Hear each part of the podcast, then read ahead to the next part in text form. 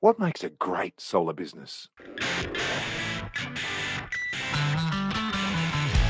How can you learn from the past and prepare for the future so your solar business thrives? We set out to answer these questions and more.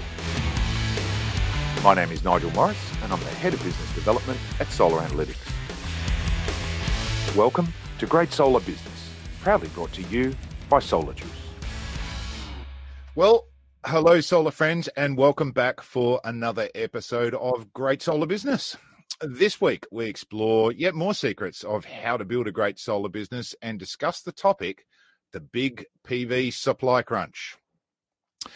Over almost three decades in the solar industry, I've seen our industry lurch from oversupply to undersupply many times. I've seen prices suddenly jump due to international supply issues, foreign exchange rates, and rebate price changes. And when I worked for a module supplier, I personally had to contact my customers and say, I'm sorry, I can only give you a quarter of the volume you wanted, and the price is going up. It's no fun at all, but it's part of life in a major industry. Right now, Australia is facing a huge P V supply crunch, potentially, with quite serious consequences, and covers not only solar panels, but also isolators, inverters, racking and other things. And stories abound about installation labour shortages and even a shortage of system inspectors.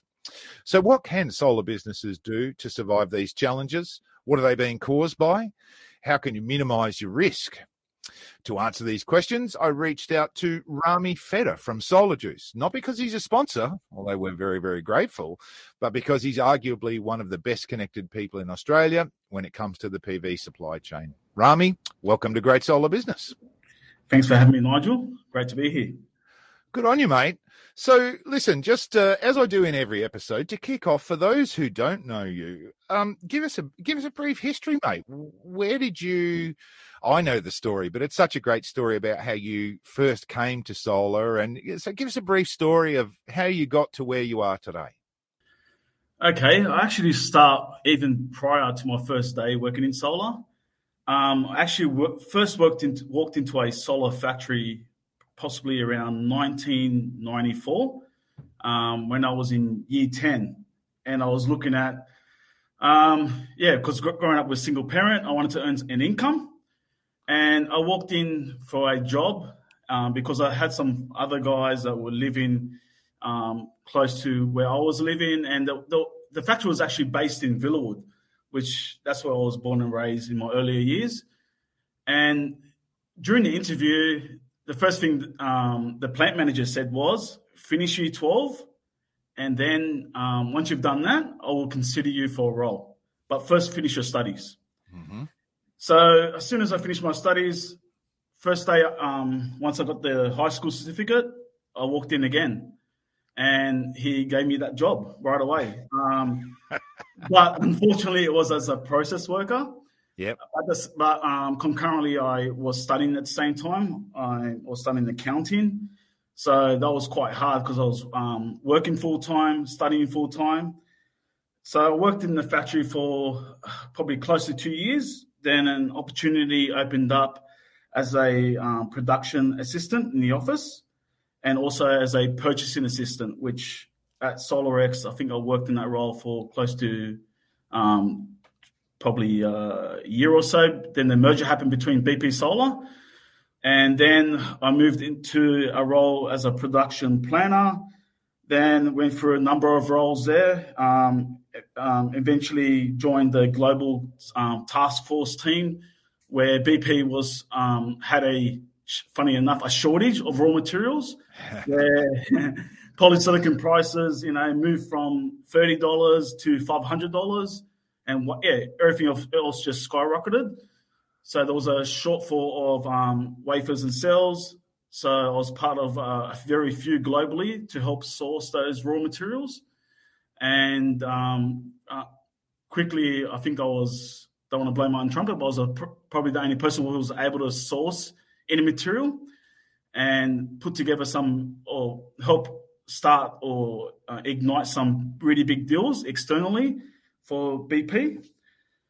Um, in two thousand seven, I resigned from um, that role and started my own um, trading company where I was um, sourcing yeah, all different types of upstream material and supplying them to um, a variety of um, manufacturing facilities, not, not just in China, but also in Europe, where I was supplying them with wafers, solar cells, um, polysilicon, and even silicon scraps, even broken wafers, because probably, um, the raw material price was so high.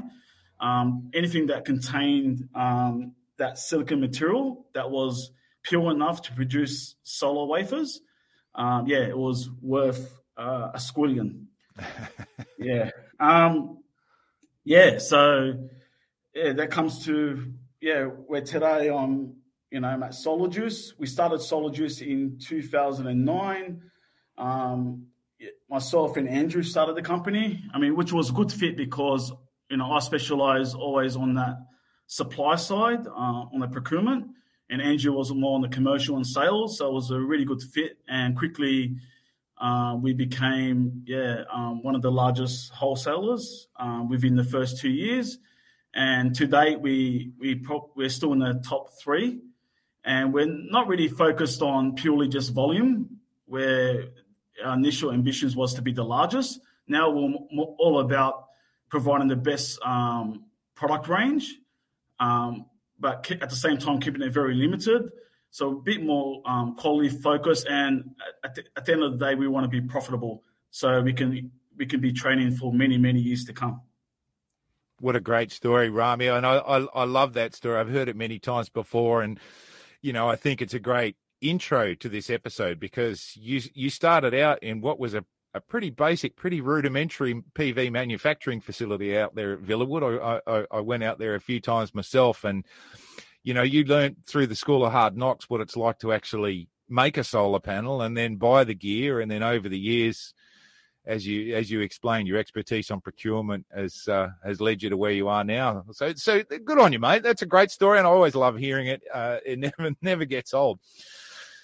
Let's get down to it, though, mate, because Uh, the socials are on fire with stories of a big supply crunch looming. I was on a call yesterday with um, six quite substantial P V companies who were all telling stories about um, the potential impacts that it's going to have. Um, surely, um, you know, and I'm being a bit facetious here, but surely, uh, as some people have suggested, this is just an artificial issue created by wholesalers like you so you can make more money by gouging the market, right?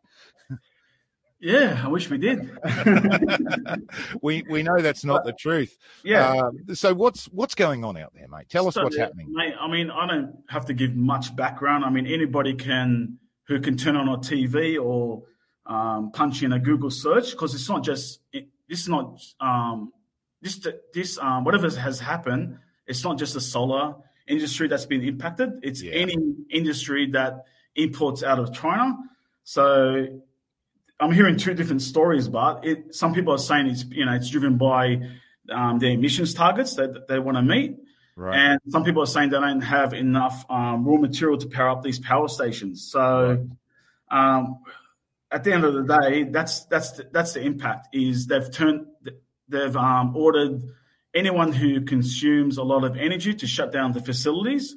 Or number one is they increase the The holidays. I think it was initially a one-week holiday, which turned into two weeks. Yep. And once they've come back, they've said, no, sorry, you can't turn on your power completely. You can, you know, partially ramp it up. So I think they've been back for now over two weeks from China. And what I'm hearing as of late last week, um, at most, they're around between fifty to sixty percent at capacity at the moment. Wow.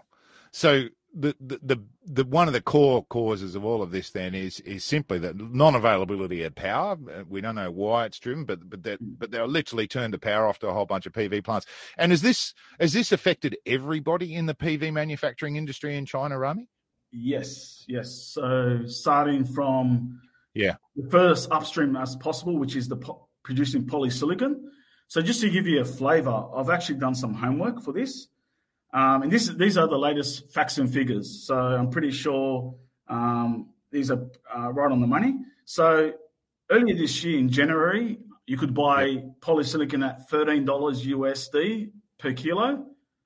Today, it's at thirty-seven. Yep. So that's a one hundred eighty-five percent wow. price increase.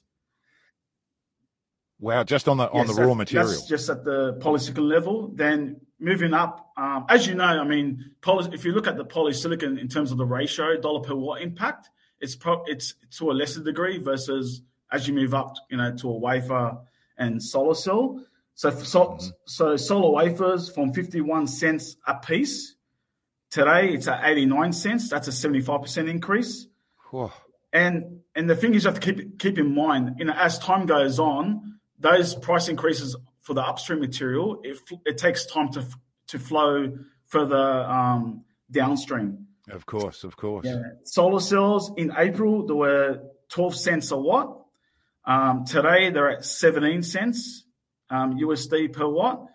And just to give some more commentary there, these these prices are not landed in Australia because um, that's another factor which will come down to with freight is adding a lot of um, um, costs as well. Right. Um, right. So, so these are these are factory gate prices at, yeah, at the so manufacturer level. Right. So these are, you know, yep. they're all based in China, so it's just in transit cost yep. versus putting it on a vessel into Australia, and and just and to levelise everything so people can sort of have it in their mind what, what sort of increases in terms of panels. So based on in Australia, if someone had stock in Australia, um, so it's F I S to to our warehouse, um, the cost has gone up twenty percent. Yep. Purely, purely on the freight cost. No, no, that's purely oh, just, just the raw material cost. No, no, that's that, so just to levelise it in terms of what we were paying before to our factory door, sorry, yep. to our warehouse door. Yep. Um, what we were paying, and this is not from January, right? This is based on prior to this um, power sh- outage. Ah. This is what because what's happened was um, we we had. I know our customers are a bit upset um, that. If they didn't have their orders in, um, placed on us, um, all of a sudden our prices move. So any new orders, um, so we've we've honoured existing orders, but any new orders we've increased our pricing um, massively. Yeah, that's driven by you got to pass through the cost increase, right? Yeah, yeah. And another thing is when we we have to, we have to also honour our existing orders, where in some cases we don't have the stock. Yeah. But what the manufacturers have done is, you know, we, we've in some in some cases, or not some cases, most of our suppliers, we have at least, you know, twenty containers on back order, and some in some cases we had above fifty. That um, overnight they said, "Sorry guys, those um, purchase orders are all ripped up. Oh. Those contracts are ripped up. Um, we can no longer offer that pricing, and on top of that, we can't tell you exactly when you're going to get that stock." Oh, so we'll come back to the delays because that's yeah. that's a related issue, but mm. uh, but another issue. Um, so we've got raw materials right from the polysilicon uh, up to uh, the cell and the wafer level. I, I also um, read online that even other raw materials like uh, glass and the um, plastics that are used for assembly and even the aluminium frames, they're all affected by this too, right? one hundred percent. As I said earlier, it's anything out of China, pricing has come up. Yep. So, um, and one thing I haven't touched on was freight. Um, just to tell you that, and freight has been an issue for uh, the, at least um, since COVID started. Yeah, yeah. So one example is in two thousand nineteen, to bring an empty container, so forget about what's in it. This is um, just bringing a container into Australia would cost from Shanghai to Australia around nine hundred dollars. Yep.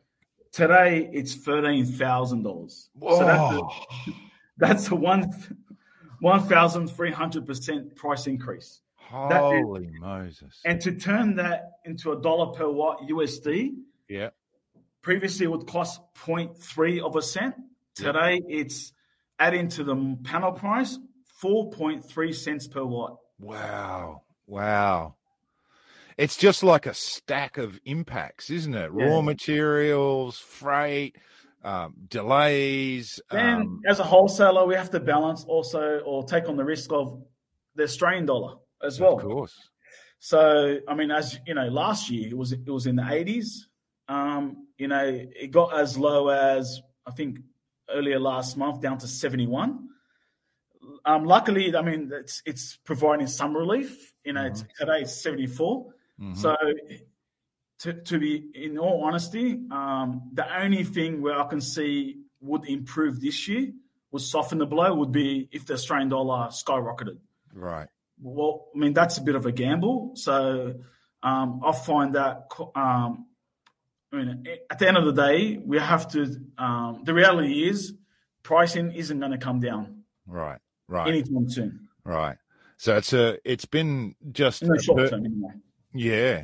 It's been a perfect, or should I say imperfect, storm of, of all these consequences. And, and of course, uh, raw materials, supply, freight costs, foreign exchange, all those things are all stacking up together. And of course, the flow-on impact of all of this, which which we're probably not even seeing in the pricing yet, is when a factory was previously running at, you know, ninety or ninety-five percent capacity, and now it's running at forty or fifty percent capacity, that means their overhead goes through the roof as well, and that'll probably take a, a, a while to flush through. So, I, yeah, I'm, I'm, I'm yeah, with you. That, that coupled with raw material prices, raw material uh, increases, one hundred percent. Yeah, and and um, just want to add as well, um, just to give um, some to your earlier question: are we price gouging?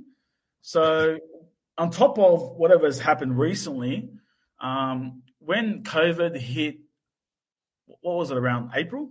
Yep. In, in Sydney? April, May? Yep. Um, or maybe a bit later.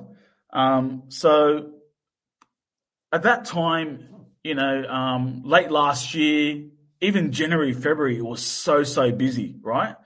Um, so manufacturers, not only wholesalers, uh, we we're, we're quite conservative, but some other wholesalers were ramping up um incoming supply, and manufacturers who warehouse who warehouse for, for some of these wholesalers, even some of our manufacturers um, warehouse some stock as as some buffer. Yep. And and and basically all the warehouses were ballooning once this COVID hit, and what that meant was um, wholesalers became a lot more aggressive. Everybody, I don't like to use the word, but many were undercutting. Um, just to give an example, um, you know, in some cases, um, you know, pro- even with the pricing from manufacturers was quite aggressive, you know, wholesalers was to even move the product had to sell at a, at a loss. Wow. That, wow. That was happening. I mean, in some cases, some of the brands that we were carrying, we didn't make a single dollar probably from March. Holy you know, yeah, cost, even at, even at a loss. So once the supply demand sort of flipped, um, and all of a sudden um, demand was outstripping supply. Um, there was obviously no need for wholesalers to, you know, drop basic, uh, probably figure of speech is drop their pants to make a sale. Sure, you know, we were happy. We were, we were in a position to actually start um, getting um, customers used to where pricing is supposed to be.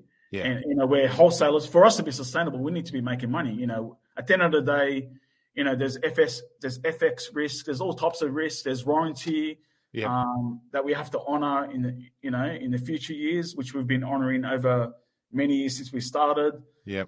So we that was a good time for us to reposition our pricing. And why should you sell at cost when there's no need to sell at cost? You know, and to be honest. And this is another issue with a with the Australian market, and with in terms of manufacturers, mm. in times of um, where there's a a shortage globally. So Australia's just uh, you know dropping the ocean when it comes to solar. Yeah, yeah, we've always been a small market, which doesn't help yeah. us, right? Yeah. And very very low price too. Yeah, and and it was quite an easy target where you know other. Um, markets, you know, there's, you know, um, anti-dumping and all that sort of stuff. Yeah. Um, and also bankability as well, where pre- previously, I mean, until until recently, there was a lot of no-name brands in, in Australia. Um, so Australia was an easy target when things were in, in surplus in terms of supply. But yeah. when there's a shortage, because we're so um, aggressive on price in terms of, you know, we, whatever price we were given, we try to you know, squeeze them down. Yep. Because uh, because the resi market is quite competitive in Australia. Um, other markets such as such as Japan, Europe, they can pay a lot more than us. Yeah, yeah. So, so that makes it that, that makes it even worse, doesn't it? Because you go from, yeah. you know, oversupply to undersupply, and then you have price rises and material, raw material. So it's this it's, it's this stack again, right? And so then, and I can remember this happening in the good old days when you and I used to work together at B P Solar, when, you know, you'd have this impact, and everyone else around the world would say, "Well, what are you sending it to Australia for? You know, you, you can't get the good price there," and so you'd go from bad to worse because they'd suddenly say, right, I'm pulling all the supply out of the market. So we've got that going on at the same time now as well then. Yeah, uh, and it's only if a, um, a manufacturing brand actually sees Australia as a strategic sort of market. Right, right. You know, where they've probably spent quite a bit of money on marketing. You yep. know, they've got a decent-sized team in Australia. Yeah, you know, the local brand, team. Brand loyalty starting to bite yeah. there. Yeah. Just, so, so I mean, let's explore that for a minute. I mean, how, yeah. from your perspective, mate, you know, um, is there a is there a lesson here? You know, I mean, we we we've got another episode coming up where we talk about relationships in business and mm-hmm. and the loyalty um, uh, aspect of doing uh, great solar business, where you know being loyal to your wholesaler and riding through these ups and downs, and likewise right up the chain to these P V manufacturers. You know, are they looking after us, Rami? Are they doing the right thing in the market? Look, I think um, the local um, Australian teams for most of these manufacturers are lobbying very hard. Mm-hmm. But when, you know, um, when the market sort of dictates the, you know, this is where the price needs to be, and there's other markets willing to pay much higher, yep. that's at the end of the day, in times of shortages, we, we're going to cop basically if there's a, for example, like right now we're hearing there's a fifty percent um you know, the factories are running at fifty percent at the moment. That doesn't mean Australia will get fifty percent of the, you know, of the allocation. Right, right. You know, previously, previously, if we were getting one hundred, we won't be getting, we won't be getting fifty. We'll probably be getting twenty-five to thirty. Right. Wow. In terms of that slice of the cake, because the likes of Japan will probably get, you know, um, where traditionally, yeah, instead of getting fifty percent of whatever they were getting, they'll probably get ninety percent. Right, I hear you. I hear you because of the, the price. These are, most of these companies are public companies. You know, they've got, they're answering to, to shareholders. Of course. And obviously they want to get the best bang for the buck. Yeah, that's the reality. So course. Whenever I'm told, Rami, this is the new pricing, I don't say, oh, can you reduce it by, you know, half a cent or point two? I'll just, in this time, in, in this sort of climate, I'll just grab whatever I can at whatever price they ask for, because I know for a fact. I'll give you an example, Nigel. Just last week, right? I got a, an email from, from one of our key manufacturers. Yep. And this example is not just for them. It's for every most most of the um, big companies out of China. So we, they said, okay, this this was the first day back from the holidays. This is the new pricing, okay, for October production and November production. Yep. That same afternoon, they said, have you um, have you placed the order yet? Because the price is going to increase Um, by a cent a watt tomorrow. Wow. So we're not getting price lists by, traditionally we're getting price lists by the quarter for manufacturers. Yeah. Then, you know, it was by the month. Now it's by, by the, the day. day. Holy Moses. You can't muck around. I mean, if you want, but the, look, people can kick and scream. And, and I'm one of those guys who's kicking and screaming about the price. I agree, but now's not the time. It's all about, can I get product? Can you get product? Of course, of course, of course. We've got to watch the time, Rami. This is a good yeah. conversation, so it's going to be a, it's going to be a long episode, listeners. But it's such an important issue, and there, there's so much to talk about. But I want to I want to touch on a couple of other key issues around here. So, um, so quickly, we we uh, we've got a solar isolator debacle out there, which is causing problems for installers already. What about inverters? I'm hearing on the grapevine that the uh, the chip shortages that um, we've talked about on Great Solar Business and on Solar Insiders previously that are affecting the automotive industry and starting to flow down. What are you hearing around inverters? Are we likely to see impacts flowing into that space as well? Okay, thank God you didn't ask me anything about isolators, because we don't import isolators. You're out but, of that mess. But um, solar inverters. Um, so before addressing that question, Um, I'll be more concerned about if there's not enough solar panels, mm. there'll be too many solar inverters. So, uh, look, whether or not manufacturers increase it, for example, if they're not made already, um, I don't think we'll see them this year. So if there are any price increases, um, you'll probably see it sort of flow through in Q one next year. Okay. That's just my opinion, because um, in terms of inverters, you know, we're pretty well stocked across the, the big brands. You know, we've got a lot of purchase orders, and so far we haven't been told, you know, these purchase orders don't exist. Okay. And to manufacture inverters, um, that in terms of um, if you go to many of these factories in China, it's it's a lot. It's more about assembly versus, um, you know, compared to visiting a cell production line where it's in a massive machinery, you know, or, or you know, not many people, just just machines operating. Got it. Where yeah, inverters is a bit more labor intensive versus machine intensive. Yep. Unless they're you know printing their own boards. Yep. But yes, I, I've heard about the those chip shortages. We have um, it has impacted one of our key European manufacturers in terms of releasing some of their models, where it's caused a delay. Yep. Um, and some of my Southeast Asian contacts and overseas contacts have told me that they've received some price increases with some of their um, inverter manufacturers, but that's more they're more uh, price-driven inverter brands.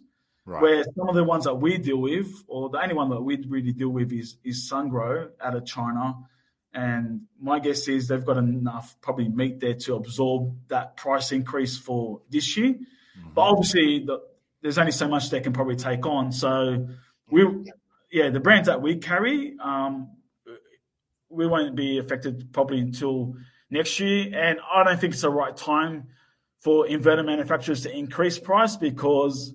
Um, there's enough pain. There's yeah. enough pain, right?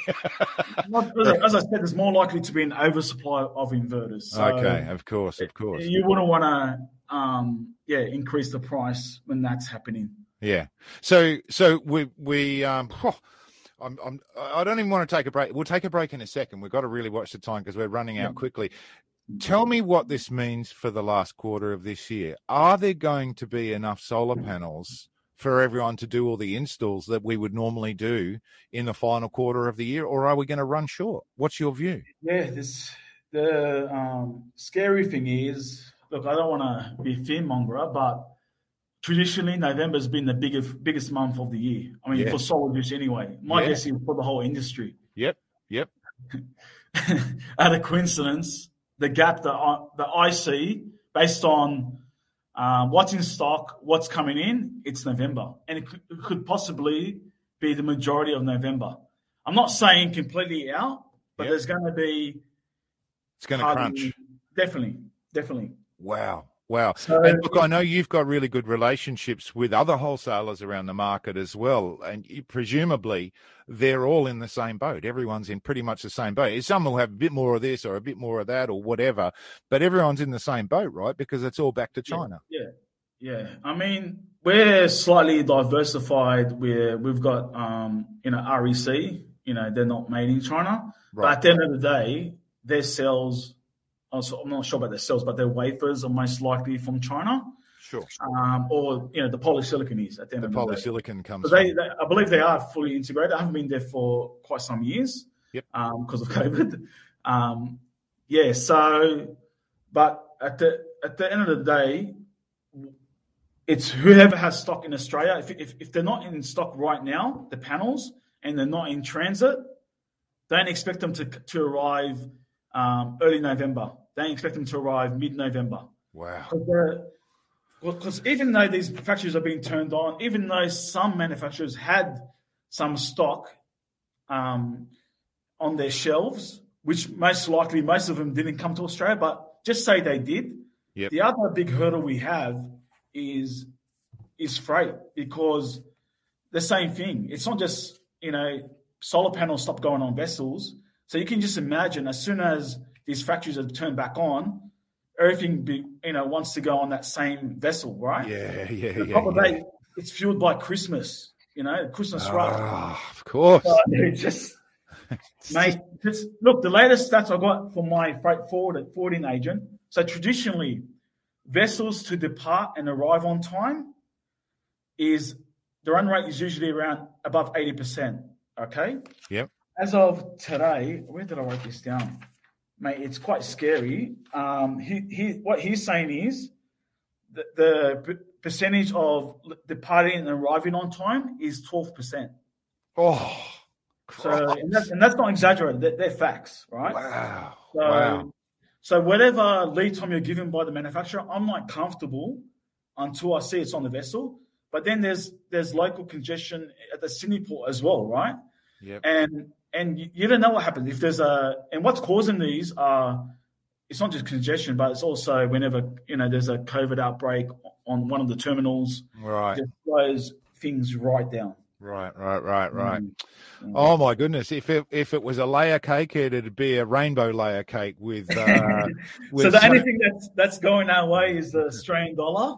Yeah, uh, you know, recently moved from seventy-one cents to seventy-four cents. So if a miracle can happen, you know, we can hit parity with the U S dollar. You know, maybe module prices will start coming down quite a bit. But yeah, I don't like those odds at the moment. Got a long way to go. Good grief. All right. Well, look, um, we're going to take a break um, uh, just to have a breather, give everyone a chance to, uh, you know, freshen up their drink uh, and hear a message from our sponsors. SolarJuice is Australia's leading solar distributor, providing complete residential and commercial rooftop solar component solutions. SolarJuice aligns themselves with brands that share their values of service, support, quality and value for money. Like their panel brands, R E C, Hyundai, Trina and Longi, their inverters, S M A, Fronius and Sungrow, along with the Tesla Powerwall battery. Check out solar juice dot com dot a u and let SolarJuice help you become a great solar business. Great Solar Business is also brought to you by Solar Analytics. Get more from your solar, more confidence, more savings and more insights with solar analytics dot com dot a u. All right. Um, thank you, of course, to SolarJuice and to you, Rami, for supporting this podcast. It's been uh, our pleasure and honour to um, to have your support and to have you on the show finally, and a perfect topic to to talk about. But I want to switch gears a little bit now, um, just to wrap the show up and, and start thinking about the future, um, because you know we, we we've got a good sense now of what's going on um, right now and perhaps in the run up to Christmas. But but let's Let's, let's shift gears a little bit and just think about this in the context of, you know, building a business over time, and we'll get through this. You and I have both been on the solar coaster for many decades, and we've seen this before. We've been here before. We know it will pass, and it's a matter of managing your way through it. And and we've seen these supply crunches. So, you know, what's what's the number one tip that you would give a solar business in how to how to prepare for this kind of thing? What can they do when they're thinking about building a solar business to insulate and, and minimize themselves from this type of risk? Okay. Um, look, I've thought about this a few times where I see two types of um, retailers slash installers. There's one type that wants to take ownership of the not only the the sales part of the business, but also the sourcing part. So they're, you know, they're ordering their own panels, and to a degree, maybe that very few can probably source their own inverters. You know, some source their own, own um, racking. Yep. And the other side of the spectrum, you've got guys that buy purely from, from wholesalers, yep, but they they don't um, place, you know, forward orders with, with the wholesalers. Um, a lot of them expect, I mean, I'm not saying this is wrong, but a lot of them expect, you know, the wholesaler to have it on the shelf, which is great. Yeah. But in times like this, if you did have those forward orders in, um, you know, if if if the wholesaler does right by you, they'll honor those purchase orders, right? Right. And and your your stock will be secured, you know, for, throughout this, you know, massive turbulent time that we're in at the moment. Right. Um, and this and, this is something that I've heard about and, and, and experienced firsthand for, for decades, and particularly when I was in the supply chain like you are now, mm-hmm. that, you know, that that um, visibility gives you as a wholesaler the, the the visibility that you need to then feel confident to place your big orders, to secure pricing, to secure stock. All those kinds of things have a flow-on effect, and it means for, you know, Joe Solar Installs, if he's if he's gone down that uh, that route of being more organised and, and, and forecasting, then he's going to get what he needs as well, rather than just rocking up on the day and saying, "Hey, I need three systems." So the lesson that you're telling me here, right? If if if I'm if I'm reading you right, is, you know, that that partnership and that ability to work together and think ahead rather than just on a daily basis is a valuable thing for a solar business to have.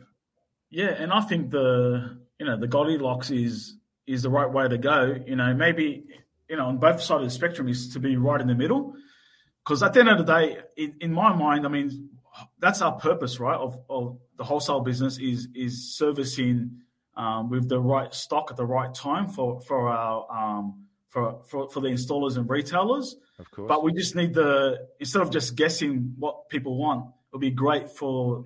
for them to sort of identify what products and what quantities they need and, yeah. and when. Um, yeah. And in, in my opinion, it's not, uh, it's, um, you know, for the guys who are bringing the stuff themselves, um, I just feel that it makes more sense in spending more time in making more sales or um, providing better service for the customer rather than, you know, wasting, not wasting, but now, I mean, for example, in the wholesalers, our, our margins are, are are becoming sometimes very, very razor thin. Yeah. So I'm not sure what um, gain there is where where some some some people are taking upon themselves to dealing with these manufacturers. Especially, look, if it's based in Australia, it's, I, I get it. But when you're buying in U S dollars, you know, there's there's currency risk, there's warehousing overheads, there's all these type of things. Where there's um, you know the likes of SolarJuice and many other good wholesalers out there who have those the infrastructure in place. Um, and as I said, I mean, uh, the only reason where, why we're in business is, is because of the volume we're, we're sort of bringing in and turning over. Yep. Because if it was purely because of profit margin, it's it's razor thin. Yep. So I'm not sure if there's much money to be saved there. Yeah. But make a life a lot easier. It you know it, it helps enormously if people give us some visibility of of what stock they need and, and as to when they actually need it. Yeah. Good luck with that, mate. I know it's a battle. It's a battle that's been going on for years, but I can remember, you know, when uh, when China first started uh, really opening up its manufacturing to Australia, and everyone suddenly started buying direct, and there was a huge shift. I remember charting it and monitoring it very, very closely, and looking at everyone was saying, "Oh, why we we don't need wholesalers anymore? We'll just buy direct. It's easy. Look, I can buy direct from this factory."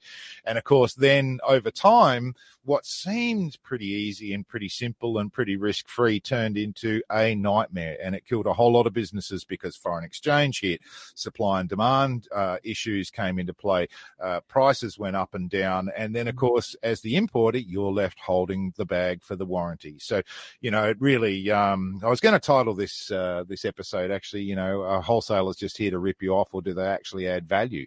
But, but you've, you've outlined the complexity and why a wholesaler exists, because you have an expertise in actually managing all this stuff and years and years of experience and relationships. Um, so it's it's really something to, to to think about. And in these types of events, it's where I think a, uh, our wholesale um, businesses, our wholesale solar businesses really, really add value, because they know how to handle this stuff and can ride through the tough times. But Rami, we're nearly out of time. I've got one final question to just try and wrap it all up. Sure. Thinking about the next year or so, and you can be as controversial as you like here. It can be from left wing or, or out of left field or wherever you want to come from. But what's your crystal ball telling you? If, you, if you're sitting there talking to someone who owns a solar business and he says, "Rami, what should I be thinking about a year out from now?" And, and you might you know, you might consider the current supply and demand uh, uh, thing as a lesson for them. But what's your crystal ball telling you uh, that solar businesses should be thinking about over the next year or so?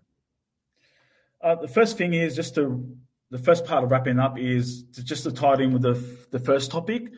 Um, with, with pricing, um, you know, when when it, when will it start settling down, or or or could it go back to where it was, you know, just last month? Yep. I think things will stay as they are up until probably, um, you know, probably around Chinese New Year, or when they return back from Chinese New Year. Um, hopefully by then, um, which is know, Feb- February next year, right? Yeah, that's yeah. Sorry, yeah, that's right. February. Yep. yep. Um, hopefully by then, you know, th- there's two things, right? There's the freight. You saw that it's eating to four cents a watt now, where before yeah. it was sub one cent. And manufacturing should be definitely at full capacity, and the ramp, and also the surplus stock would have built up again, where you know the supply demand, you know, would be a lot more balanced, and Australia will be getting its fair share as to what it was before. So, right. So prices are going to stay. Your prediction is they'll probably stay where they are at least until February next year, and that's assuming everything settles down nicely. Yeah, it's either stay where they are or or keep going up up until right. Right. So it could still go up. We won't see a decline. Look, nothing will come down until until then. That's just right. my opinion. Got it. Yeah. Yeah. Wow. And what was the actual question? Sorry, mate. It was your controversial prediction. That's a pretty good one. Prices are staying high until February. Have you got another one for us?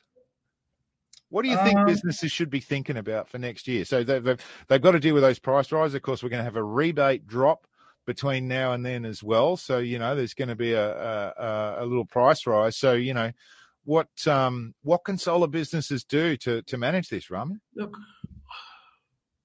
probably um, next year, hopefully these um, these battery incentives, some of them come into play. Mm-hmm. I mean, that's one part of upside that um, I can see for the Australian market, not just yep. for next year, but for many years to come. Yep. Because it's not just new systems; it's it's all about these existing existing systems where, you know, the retailers and installers can can call back, you know, their legacy customers. You know, yep. you know, do you want fries with that? Do you want a storage system with that? Oh, yep. by the way, you want to add some more panels? Yep. Or, um, you know, um, it doesn't make economical sense to rip rip them rip them off and put a bigger system with a new battery. Yep. I don't know. Yep. I'm not, I'm not specialised in that field, but that's where one upside. The other one is, you know, um, we, we've had a lot more electric um, charging companies approach us for uh-huh. residential chargers. Uh-huh. And a lot of the Teslas now, they're sold without um, any charging stations. So um, that's different versus when I bought mine. So um, that's another upside as well, where it's a bit complementary. I, I've, I mean, I had my solar installer install my charging station. So that's something that complements, I believe, solar. Um, definitely, definitely. Yeah. That, that uh, the whole E V space, we're all waiting with bated breath, and it's it's starting to grow, but I'm with you, mate. And, and for what it's worth, every time I ask solar installers and survey them on uh, what they think is coming next, it's it's inevitably the same story. It's batteries and electric vehicles and smarts. That's. But just just keep in mind, Nigel, uh, my specialty is sourcing and on the, more on the supply side, not on the commercial side. Sure. So if you want to ask me what, you know, maybe what panels um, are going to rule, what footprint, you know, where's things, where's which technology, um, maybe that's a, maybe that's a good um, question for the next show. That's, I couldn't agree more, mate. I couldn't agree more, mate. It's um, it's been an absolute pleasure having you on the show, and uh, and hearing um, you know, the wisdom that you've got from all those years in the supply chain, mate. But sadly, we're out of time. Thanks so much for joining us, Rami. Thanks, Nigel. And this was my first interview, one on one. Oh, that's that's a scoop then. I love a scoop. Well, friends, that's a wrap. My name is Nigel Morris, and I'm Head of Business Development at Solar Analytics. I hope you picked up some tips and tricks on how to build a great solar business, and I look forward to speaking to you again soon. Great Solar Business was brought to you by SolarJuice, Australia's leading solar distributor. SolarJuice aligns themselves with brands that share their values of service, support, quality and value for money. Check out solar juice dot com dot a u and let SolarJuice help you become a great solar business. Great Solar Business was also brought to you by Solar Analytics. Get more from your solar, more confidence, more savings and more insights with Solar Analytics.